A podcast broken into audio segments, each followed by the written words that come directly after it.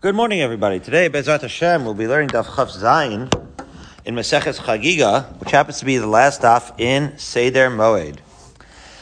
Uh, but first, we'll start with the penultimate daf in Maseches Chagiga because we left off in Chavav Amad Aleph, the uh, Mishnah, the second to last Mishnah, Misha Avar Haregel.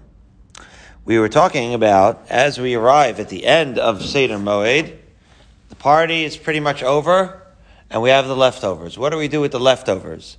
Well, this, what's significant about uh, the leftovers that we said yesterday in Machlokes, the Amei Aretz are treated like Chaverim, and whereas the rest of the year, Midir Rabbanon, the Amei Aretz are uh, were suspected of being Tameh, and everything's Tameh, so during Yontiv, that is suspended, that suspicion, and therefore we all mingle together, and yet after Yontiv, so that during Yontiv, everyone's enjoying that.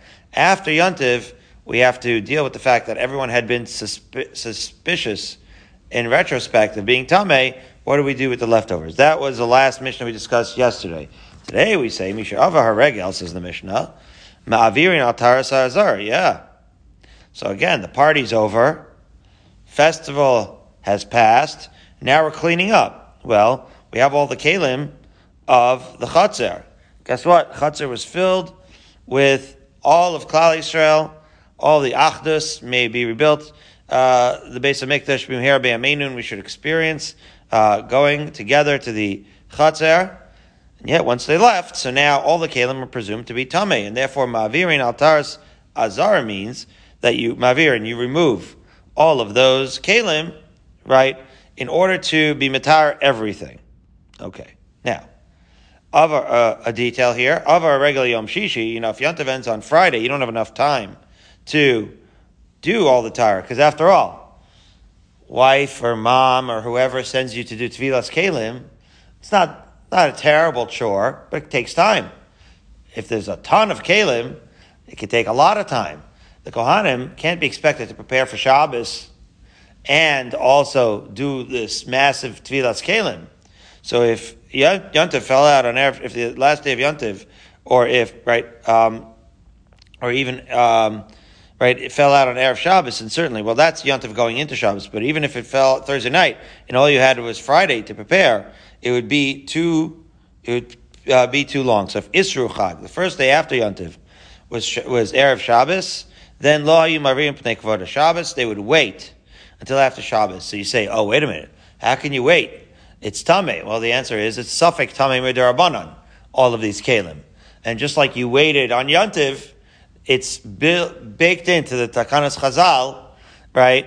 That you can also wait until after the Shabbos. That's after Yantiv. That's all. I asked this. I had a similar answer from Rabbi Gross Shlita with respect to um, the general idea of how are we suspending the laws of Tumantara, right? That we normally have the suspicions of the Amei Aretz for the sake of, let's say, Achdus, or for the sake of, as we said with the Mishnah with Modi'in, for the sake of uh, utility, right? We have, we need to have extra um, chain of supply for our earthenware vessels. So what? Just because we have a problem of supply for earthenware vessels, we're going to relax the halachas?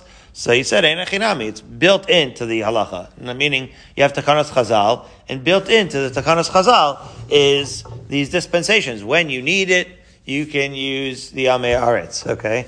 And similarly here, um, even though we typically only treat the Amei Aretz like Chaverim for the Yontiv itself, we're going to not activate the suspicion and the Tumah therein until after Shabbos when it is uh, necessary. So that is if the Isru Chag is on Friday. And then to that, Rabbi Yehuda, Rabbi Yehuda adds, that af lo chamishi pnuyim. That even if Isru Chag, right, even if Yontiv ends Wednesday night and Isru Chag is Thursday, two days is not enough to do all the Tevila. We'll wait to do it until Sunday, right, till after Shabbos. Interesting, right? So, what are they so busy with the Kohanim? So says the Gemara, Tana, she'ena Kohanim pnuyim milhotzi badeshen. Yeah, you know how much ash is accumulated on the Mizbeach over Yantiv, that is what they are so preoccupied with. So they could barely make it for Shabbos as it is. Even if, if Isra is Friday, it's like a mad rush to both clean out all the ashes, make it to Friday, at the Shabbos. And according to Yehuda, even if Isra is Thursday, they could barely make it to Shabbos. That's how much ash needs to be cleaned. Now, um, remember when we learned this? I think it was in Yuma. It may have been in Shkalim, the Trumas Hadeshin. The idea of um, the idea of two t- different types. We know the Trumas Hadeshin at the beginning of the day. It must have been the beginning of Yuma, right? We go through the daily uh, avoda, and so you do, and you're taking away the Trumas Hadeshin from the, the previous day. But there's also the throwing out of the deshin, the dirt uh, and the ashes, right? When taking out the trash. So there's two different types. One was like the more ceremonial, right, of taking it off the mizbeach, and the other one was the more custodial of taking out the trash. Um, and that is both of these things, but this is really referring to the more custodial one, right? Just cleaning up the place. And and I think Rabbi Gross was telling me that they found ashes in Beis Yisrael that, in other words, they found the place where they dumped all the ashes from the Trumas Hadeshin. Something of that effect. And the question is whether it had the Kedusha. Right? There's a whole Lamdish Shaila of whether that would still have the Kedusha. And that would depend, now that I'm thinking about it, um, on whether that was considered an avoda. Right? Do you need a Kohen to do that? Do you need the, right, the, the, or, or, uh, even better yet, on Yom Kippur, would you need only the Kohen Gadol to do that? right? In other words, oh, hey, Garanos. Where they dumped it again?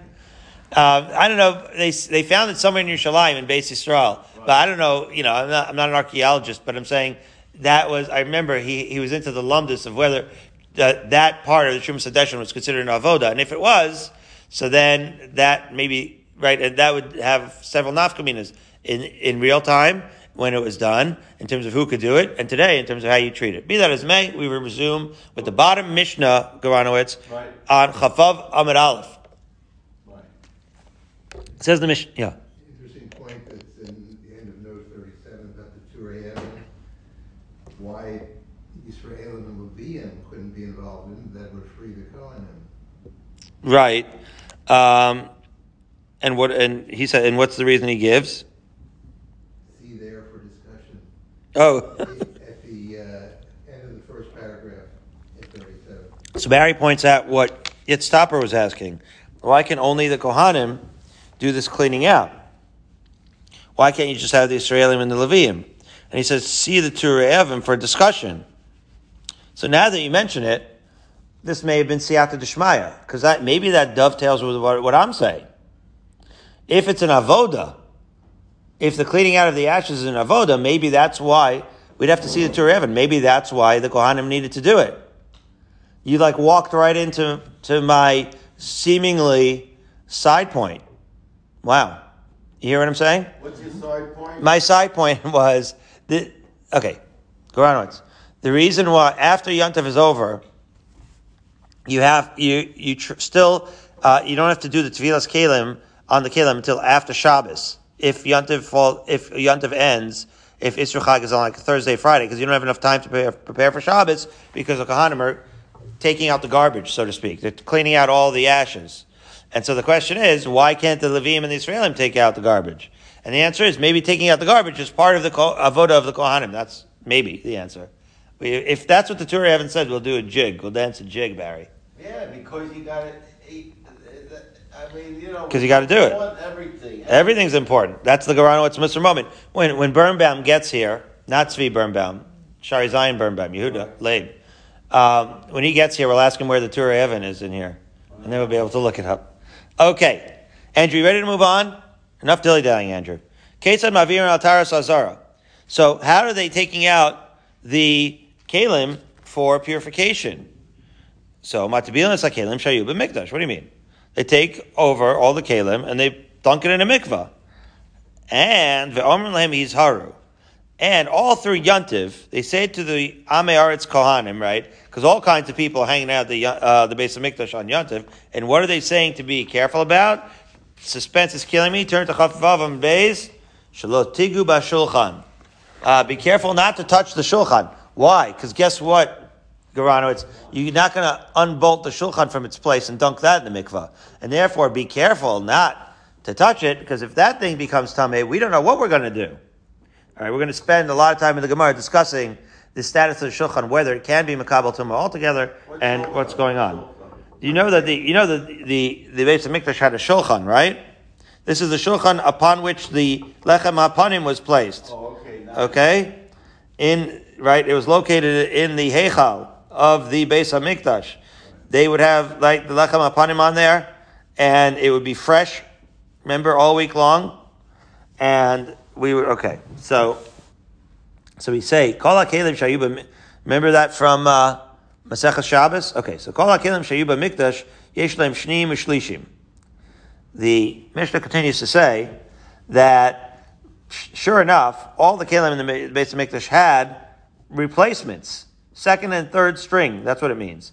Second and third string kelim sheim nitmu arishonim reviu shneim tachteim. Right, you don't have time to go dunk before you use the next one, right? Until right, so there was just a, a uh, rotation, right? You use them so long as they're tahar. If they become tameh, you have your backup. Ah, but not all of them, right? I, that that would not be true of the shulchan, for example, right? That was only one. So let's see. And and the Mishnah continues say, "Call akelim sheiba mikdash te'ulin tvila," right? And also all of they, all of those kelim, um, after they became tamei, or which is to say, after Yantiv, where everything was considered to be tamei, because everybody was everywhere. So you have to have an assumption it's tamei. So everything would be after Yantiv, right? We're talking about the after party. So what are we doing? We're taking out the garbage and we're doing the dishes, right? So we just took out the garbage in the previous Mishnah. Now we're washing all the kelim and we are dunking them in the mikvah. Chutz mizbeach hazav anachoshes. Except for the mizbeach.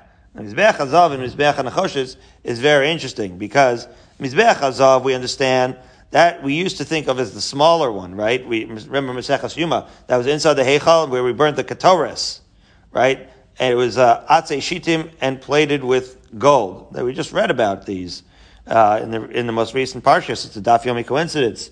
Okay. Now the mizbech and achoshes is interesting because that already didn't exist for a while. Uh, once Shlomo Melch got in there, he took the mizbech and achoshes uh, that was plated with copper, and he replaced it with mizbech, the the giant mizbech of which we know, right? That was made out of stone, but that be that as it may, maybe it's referencing. You see the Mefarshim all bring it out. Maybe it's referencing.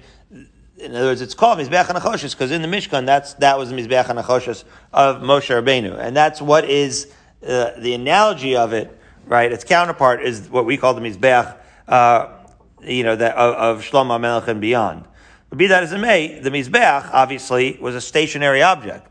Oh, so stationary objects are not kalim stationary objects don't need tvila because they're not kalim, and as such, they are not makabel tuma, as we will see, perhaps. Okay, now, uh, well, not perhaps. Here we go. Says the Mishnah, mipnei shehen kakarka, right? Because they're like karka, right? They're not metaltalin. They are right considered stationary object, and therefore, right? Um, you do not have to be told them. They're not makabel tuma. That's the first reason that the Mishnah gives, and then that's Divrei Rabbi Eliezer. V'chachamim omrim a different reason. Mipnei shehen mitzupim, because they're plated. The Gemara will point out this is uh, an interesting uh, way of saying it. Mipnei shehen mitzupim technically would mean uh, the implication there is that what they're plated with metal. As we said, they're made out of wood and they're plated with metal. These mizbeachs. Well, as the Gemara will point out, the metal plating is is not at all a reason why they shouldn't be Makabal Tumah. Quite the contrary. It should be the reason why they are Makabal Tumah, because it's wooden utensils and the like that are Makabal Tumah only if they're Keli. So if you're a wooden utensil and you're stationary, you're not going to be Makabal Tumah. So if we're going to say, okay, the Mizbech, after all, both of them are made out of wood on the inside. That's the main component. That's how you make a Mizbech. Yeah, but on the outside, they're plated with metal. That's a problem because metal can be makabel tuma even if it is stationary. So what do the chachamim say? What do they mean when they say that it's because they're plated? Do they mean that metals have to be through and through in order to be makabel tuma, and these are not through and through? Rather, they're only plated, or perhaps they don't mean that this is why they're not makabel tuma, but they're saying this might be why they would be makabel tuma. That will be the discussion in the Gemara. But without further ado, we proceed with the Gemara. Says the Gemara, Tana. When, when they were in the desert, did they have to worry about all this, stuff? That's a good question. Were there issues of tuma and tara in the desert? Well, it's all over the Chumash. There were issues of tuma and tara in the desert. Because they didn't have a mikveh to go to. Right. So how are you going to go to the mikvah if you're tummy in the desert? Right. So you ask this pretty often, if I recall. You you, you want to know what happened to Dor Hamidbar, how they handled all these things, Right, right. where they're getting the animals, where they're getting the money. It, Korach was much more much. Korach was much richer than uh, than the rest. Right? There was like strias of wealth in the community, but like, where's the mall? Like, what's wealth? If you're in the middle of the desert and all you're having is mun and your clothes are being laundered for you, what does the wealth even mean? Weird, right? Okay, so yeah, Dor Hamidbar. We have to make a note to look into that. Says the Gemara, Tana. Hizaru Shema Tigu B'Shulchan V'Nar. Remember the mission said that? We tell everyone, don't touch the table, because if we once we touch the table, we don't know what we're going to do with that. We can't be tovel that thing. So the Gemara asks, V'Tana Didan, my time Elatani Menorah.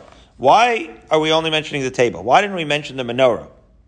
After all, we know that in the base of Mikdash, there were two stationary things that didn't move. There was the table, the shulchan, and the menorah. And so why are we all stressed out about the table, not about the menorah? So the Gemara explains, shulchan ksiv bei tamid. Menorah look, look ksiv bei tamid. With regards to the shulchan, it says, v'natata hala shulchan lechem panib lefanai tamid. Well, I would have said that tamid means that the lechem apanim was always there, right? Remember, the, the, the 12 loaves were fresh and they were always on the table. As soon as you took one off from the previous Shabbos, you put the next one on. That's what I would have thought. Maybe that is the Pashup Shah of what it means, but be that as it may, the word tamid is, implies that it's continuous, that the table was always there. And because the table was always there, it's stationary and doesn't move. That's what we're learning from the Pasuk.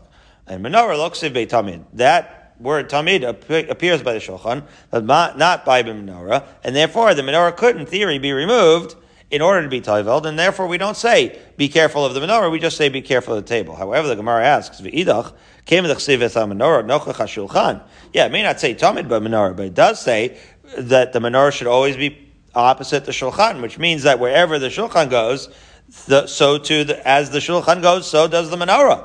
They're always in the same. So if the shulchan is immobile, the menorah should be as well. Oh, and therefore, says the Gemara, "Command dechsiv but tamid dami." It's as if it says tamid. It's as if it says it should always be there. And therefore, the, the, the question stands: Why should the menorah not? Uh, why are we not careful about the menorah being tamid? Says the Gemara, no.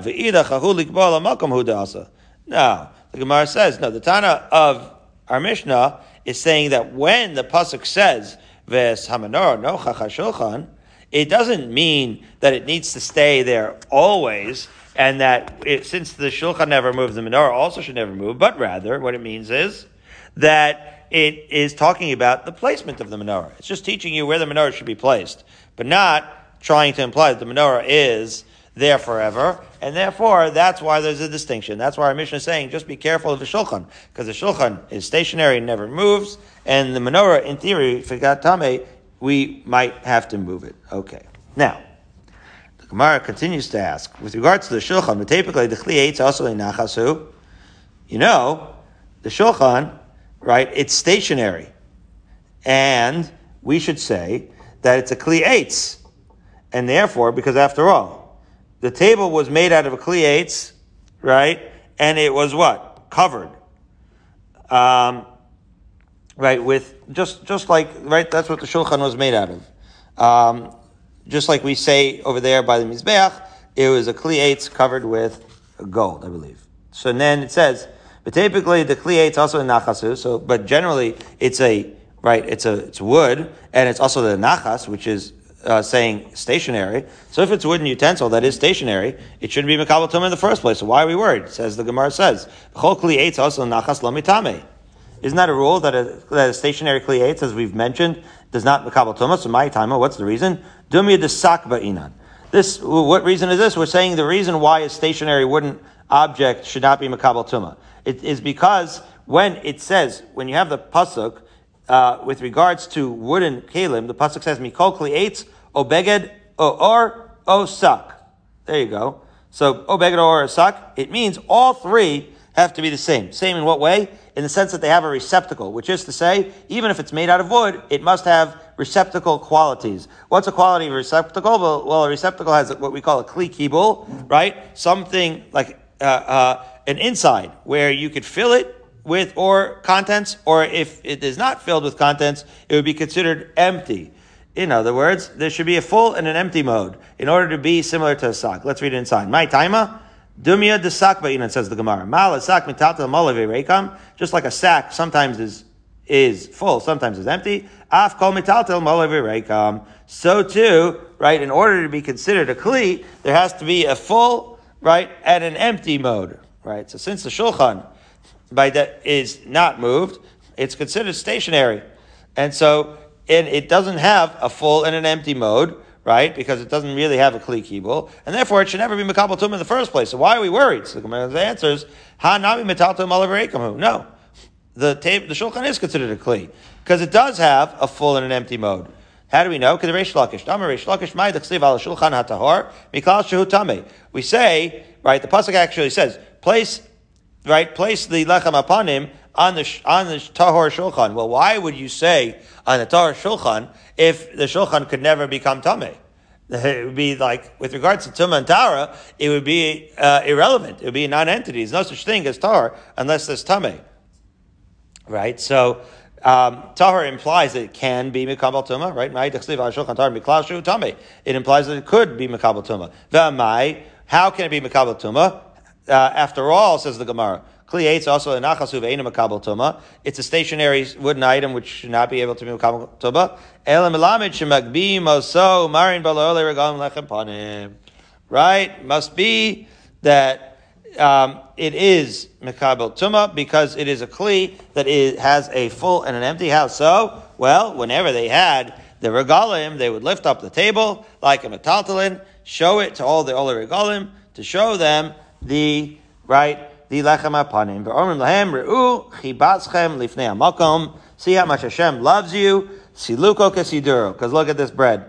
It is as hot as fresh right now as it was last Shabbos. The miracle right? One of the miracles of Beis Mikdash, the miracle of the bread remaining super hot and fresh all week long, and that miracle is a sign of Hashem's love for His people. I hate to ask you this, but in the desert, did they have okay. bread?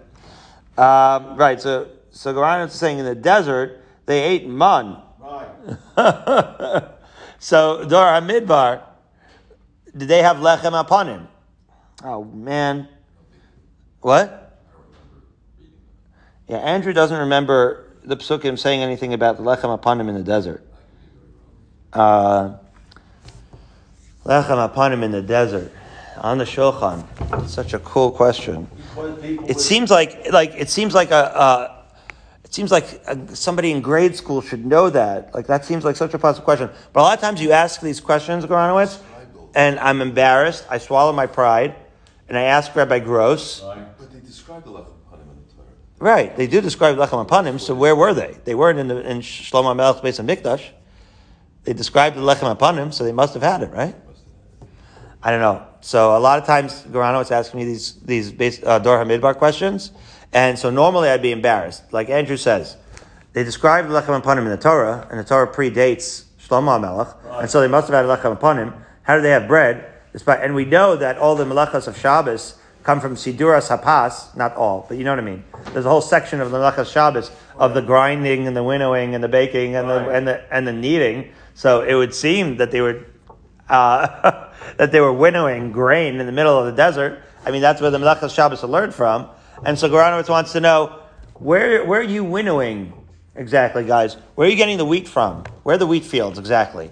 And so I every time you ask me this, I'm embarrassed because I feel like I should know the answer. And then I go to Rabbi Gross, and I'm already used to this routine where he says, "Yeah, the the, the Rambam struggled with this, you know, so to speak.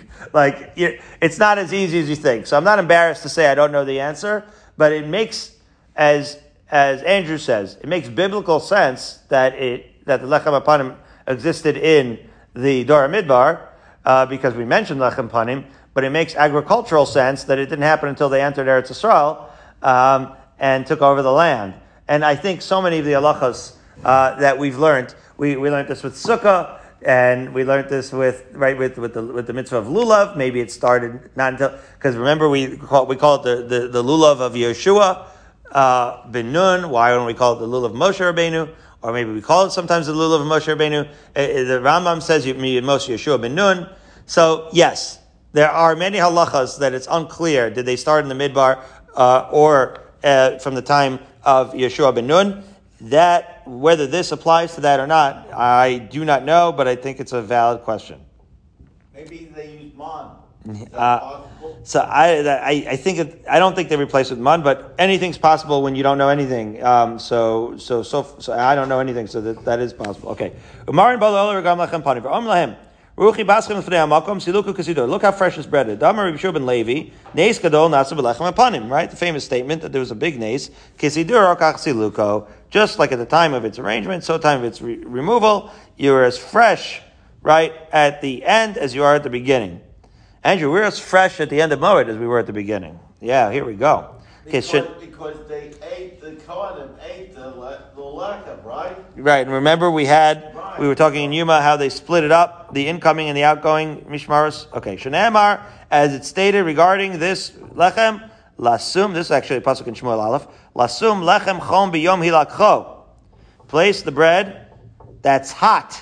Yeah, remember I was saying hot and fresh. I wasn't kidding. It was fresh and warm on the day that it was taken off, like warm challah straight out of the oven. Like Israeli uh, bakeries. Right.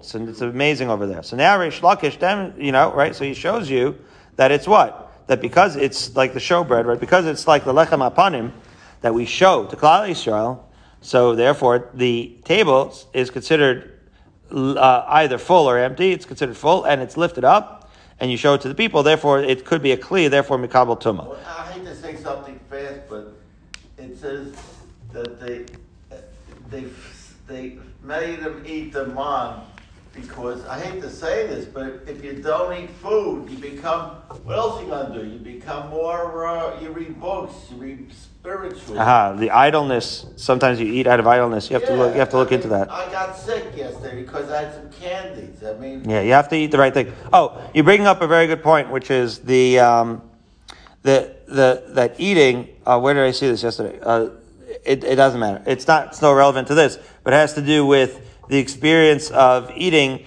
and how that is a very uh, right eating um, the, the mitzvah and the like are a true uh, connection with the Kadosh Baruch Hu. It's not for now, but certainly we see that eating right the bread or the karbanos is a very close connection to um, to Hashem, and certainly there's no yontiv without eating um, and we know that because we're Jewish. Okay, but that answers our question. They were so spiritual there, they didn't have to eat the right. bread. Exactly. Okay, says the Gemara.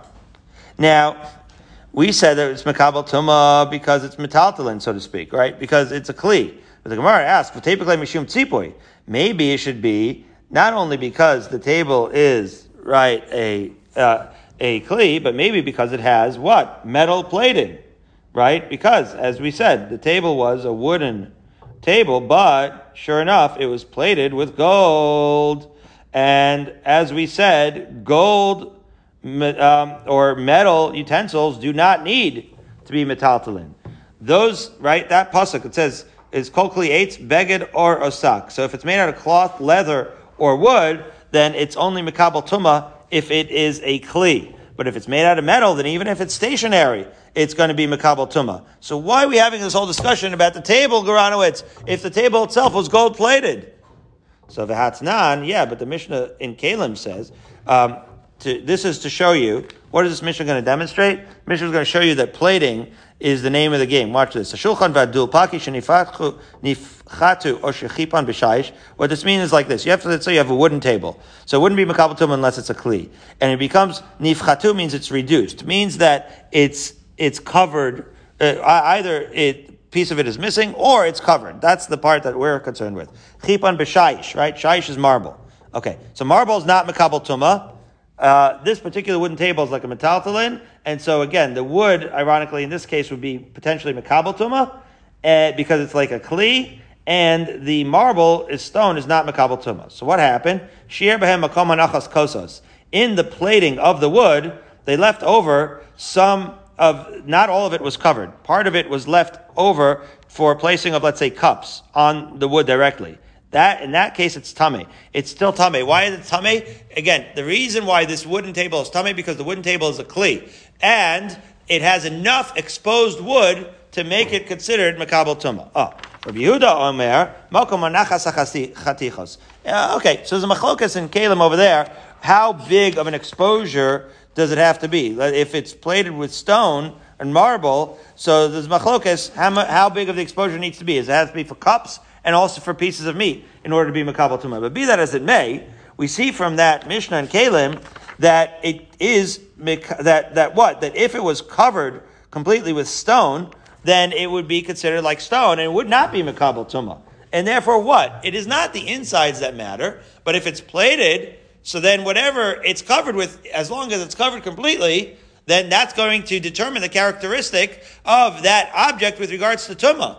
So in our case, we have the wood on the inside. It's a totally stationary, let's say. But guess what? The shulchan was covered completely with gold. And therefore, that gold plating should determine the characteristic of the shulchan. And therefore, it would not have to be moved. And this whole conversation should be moot. Right? It uh, should always be Mekabel Tuma because of the fact that it's gold plated. So the Gemara says, wait a minute. Well, when it comes to plating, there's another concept, which is bittel. What's bittel? Well, if you have the contents and you say the contents it's made out of balsam wood or whatever, something that you don't care about, and the outside is gold plating, then obviously the gold plating is the ikr, is more chashuv, and it is mevatel all the insides, and therefore it's considered like the whole thing's gold. But after all, this shulchan was made out of the atzei shitim, the very Atzei Shitim, the famous acacia wood that Avram Avinu planted in Beersheba and Yaakov Avinu brought to Mitzrayim, and then Klal Yisrael schlepped all across the desert. So that's very chashuv indeed. Perhaps that is the, those insides are even more chashuv than the gold plating on the outside, and therefore there is no bittul, there is no tafel, and therefore even though it's gold plated, perhaps the inside is the core is the is the more important component, and that's why it's not considered to be a metal table. So, if it's such beautiful wood, what do they need gold on? Exactly. So that's a good question. But Akash Baruch Hu says it straight up. Uh, so maybe not everybody could appreciate the internal beauty. So hani chalareish lakish da'amar lashanu elebchlei aksil gim abayim medina sayam. Yeah, the wood that we talked about with regards to ikr and tafel, right? That was that they were teaching you with regards to the what the axilgus that came from overseas. Those were not very valuable. But in the case of the mismim wood, which were very valuable, it's the plating does not uh, become subordinate. So according to this idea of Reish Lakish that says that there's a gradation of wood quality, and on the higher quality wood there is no bittel, and therefore it's not you don't consider it gold plated. And then shapir. Then according to Reish Lakish, it's okay for the table to not assume, right, the, the, the identity of the plating, and therefore that's the reason why we have to determine that it's metaltalin, we treat it like a, right, wooden kli. Rabbi Yochanan says it's always subordinate to the, to the plating. How are we going to say, what's the reason that we don't mention, why, why are we talking about metaltalin by the shulchan according to Rabbi Yochanan? So, if you're going to say, if you're going to say, that the only time that wood can be subordinate to plating is when it's actually nailed on, as Rashi says over here, the she'ena omed, she'ena mechuzak b'masmerim, right, that's not nailed down, right, and that, in fact, v'toymar dahu, the mikdash lav omadhu, and in fact, we know that we didn't use nails um, to hammer down the wood on top of the shulchan, right, to hammer down the gold on top of the wood of the shulchan. So if you're going to say that's because it's not anchored, so haba mine reish lakish well, that's not necessarily true because asked Rabbi Yochanan, "B'tzipo yomed, b'tzipo she'ena omed." In the case, what do you say? Is your shita uh, in in uh, that you say that it's not right? That that it is subordinate. Is that b'tzipo yomed, b'tzipo she'ena omed? Is that when it's anchored or not? And furthermore, how about when the plating covers the rim or where it doesn't cover the rim? Rabbi Yochanan himself said, to Lakish. Omed, omed, leviz chofes leviz that Rabbi Yochanan said, whether the plating is anchored or not anchored, or whether it covers the rim or it doesn't cover the rim. The table assumes the identity of the plating, and therefore we see that according to Rabbi Yochanan, no matter how the, t- the plating is done, the, the table should be susceptible to tuma because of the gold plated. So why, therefore, do we attribute it to the fact that we lift it up and treat it like metaltalin? Why should we just not say that's because of the uh, gold plating? So we say El Shaini Shulchan, as at the almost symbolic time of 6.14 a.m., we finally arrive at Chavzayin but Aleph, the Rahmana Karya 8.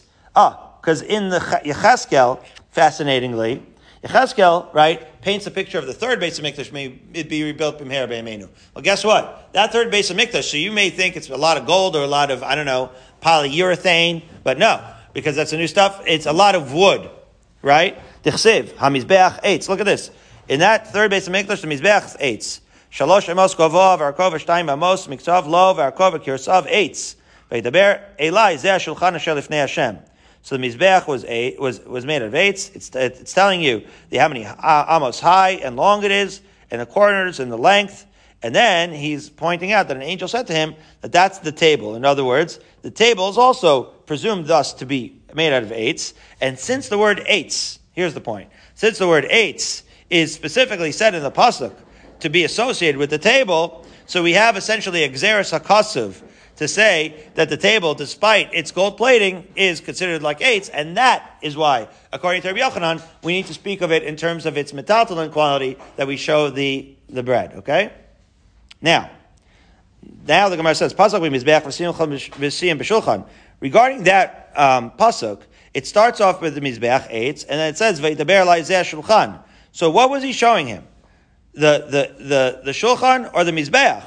In other words, the mizbeach eight over there sounds like he's talking about the mizbeach. Well, guess what? By the end, he finishes by the shulchan. So it sounds like when he was talking about the shulchan, he was referring to the shulchan as the mizbeach. So the Gemara explains, Rabbi Yochanan Reish Lakish Darmi Tavai Bizman Shbeis Mikdash Kayim Mizbeach Mechaper Al Adam.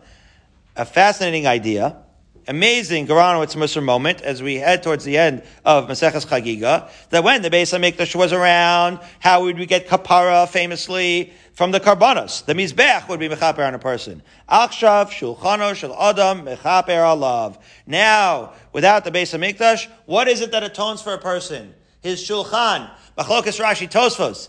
Either it's how you deal with your money, or how many guests you have, how machnias orchim you have, which is really one and the same, right? How generous are you is determ- is what determines your kapara. It's your shulchan that determines your kapara, right? Uh, in the absence of Beis mikdash, an amazing Garanowitz Musar moment. Because I, I worked for Under Armour, and he had his table with forty chairs. He had a whole room for, like you said. You work for Under Armour? uh, where we did Okay. uh, in Georgetown. Oh, okay. He didn't know what to do with his wealth. So he was a big, he was a big, he was very generous. Yeah, I mean, he, he had forty chairs, and there was a huge, uh, you know, like you said, the table was so important to Maybe be zocha to uh, to to be right to, to to to be able to do the will of Hashem and to be generous in every possible way. Okay, two dots, eight lines down. Call a kalim shebemikdash sheshleim shneim. We said that they were backup kalim to the kalim. Says the Gemara, mizbech and achoshich. They say mizbech adama taseli. Um, well, this is not the part that we're talking about, not the backup. We said that they all, all of them had a backup except for the Mizbeach and the Choshes and Mizbeach Hazav. So that's what the Gemara is hitting up on over here. The Mizbeach and the Choshes, we know, did not have a backup because as Mizbeach Adama Taseli, which is, again, Beferish saying that we're treating it like it's Karka, right? And therefore it's not Makabal Tumah. Mizbeach Hazav, the Chsiv HaMenorah, the Hamizbechos. See what's going on? Hamizbechos, it's in the plural. Once you have the Mizbechos in the plural, it means that the Mizbeach HaNachoshes and the Mizbeach Hazav has the same din. That's the point. And therefore, Itkush, as the Gemara says, Mizbechos zelazeh. That if one is not Mekabal Tumah, the other is not Mekabal Tumah. Two dots, three lines up from the wide. Right? That is an enigmatic statement, uh, if ever there was one. The Chachamim say, right, that the reason why the table is not, or the mizbeach is not mekabel tuma, is because they're plated. Says the Gemara, Adarabba, kevan the mitzupa ninu mitamu. If you're saying, in other words, being plated with metal should be the only reason why it would be mekabel tuma. Because after all, if it's made out of earth, certainly but even if it's made out of wood, if it's considered like karka and it's not movable, then it's not going to be Makabal Tuma.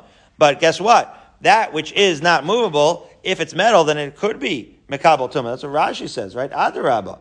The lav mitzupa yesh leim latara mishum kliyetza also nachas. Right, it would be wood. That would be the all right. That's that's the material underneath, and then for sure you would not need any. Uh, it would not be makabel tuma. So it's really the opposite. It would be makabel tuma only because of the plating. So says the Gemara. Ema, right? We're going to switch up that mishnah. We're going to say the mishnah differently. Where We're going this? Uh, Tumah? these halachas, tum and tara, that's th- those, those inferences, as we said, from limudim in the Torah. So v'chachamim mitamim pnei shehein mitzupim.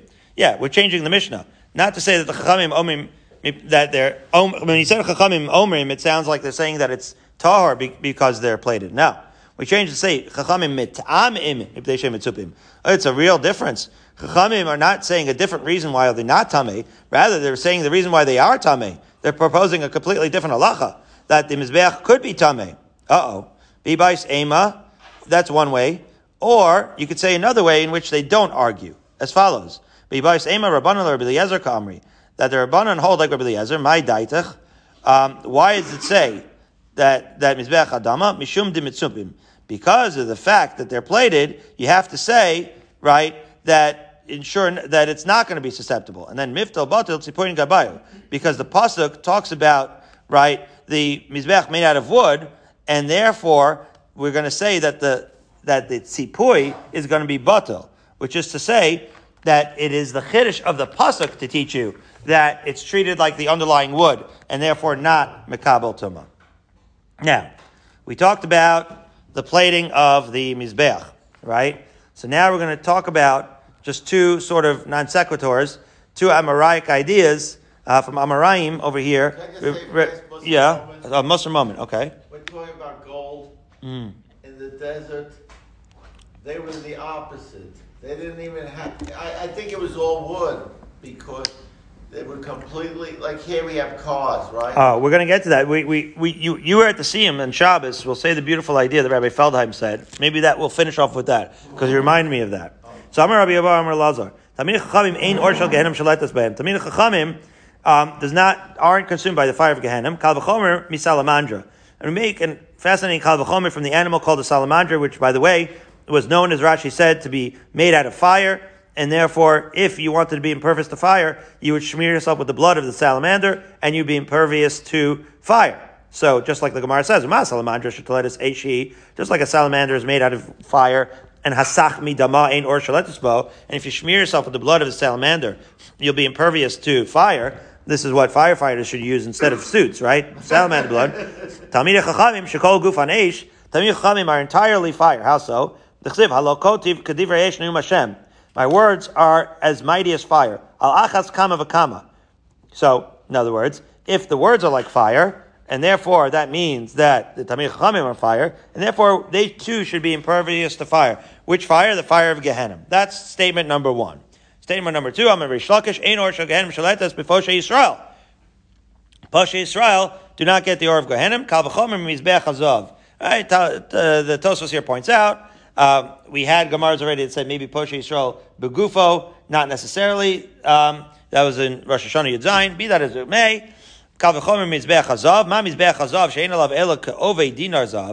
mizbeach hazav really has very thin gold. Right, it's a dinar's thickness of gold. But. And guess what? Year after year after year, right? There's fire just blazing always, and it doesn't seem to wear out the gold. Poshe Yisrael shemlei mitzvos. The Poshe Yisrael that even they are filled with right what mitzvos like a pomegranate. Dichsiv kefelach harimon rakaseich. The famous pasuk in Shir Hashirim that says that this that you are your your base hamikdash is like a section of rimon. Al tikri ela rekanit shebach. And we've already had this limud, not just your temples, so to speak, but those who are empty amongst you are also, right, are filled with mitzvahs and therefore impervious, al achas kama v'kama, so too we are impervious to, right, the, the, the fires. The, like I said, Tosfos gets very technical over here about the fires of Gehenna, how long they last. Um, and that's why we say Kaddish for 11 months, because really after 12 months is the purification. That was all um, discussed over there in Rosh Hashanah, but be that as it may, as we are Messiah, Maseches Chagiga, and right? Chomer B'Kodesh, the Perek, Chomer B'Kodesh, Maseches Chagiga, and Seder Moed, V'slikale Maseches Chagiga. Um, we talk about, we finish off with the Garanowitz Mitzvah moment. The wood is on the inside, the gold's on the outside. Like Rabbi Feldheim said, yes, it's the, the gold is plated, but on the inside, what's important, you can't be perfect, but you got to be like wood growing. May we consider, may we continue to grow in Steig, in Torah and Mitzvos, and continue to learn all of Shas together. Amen.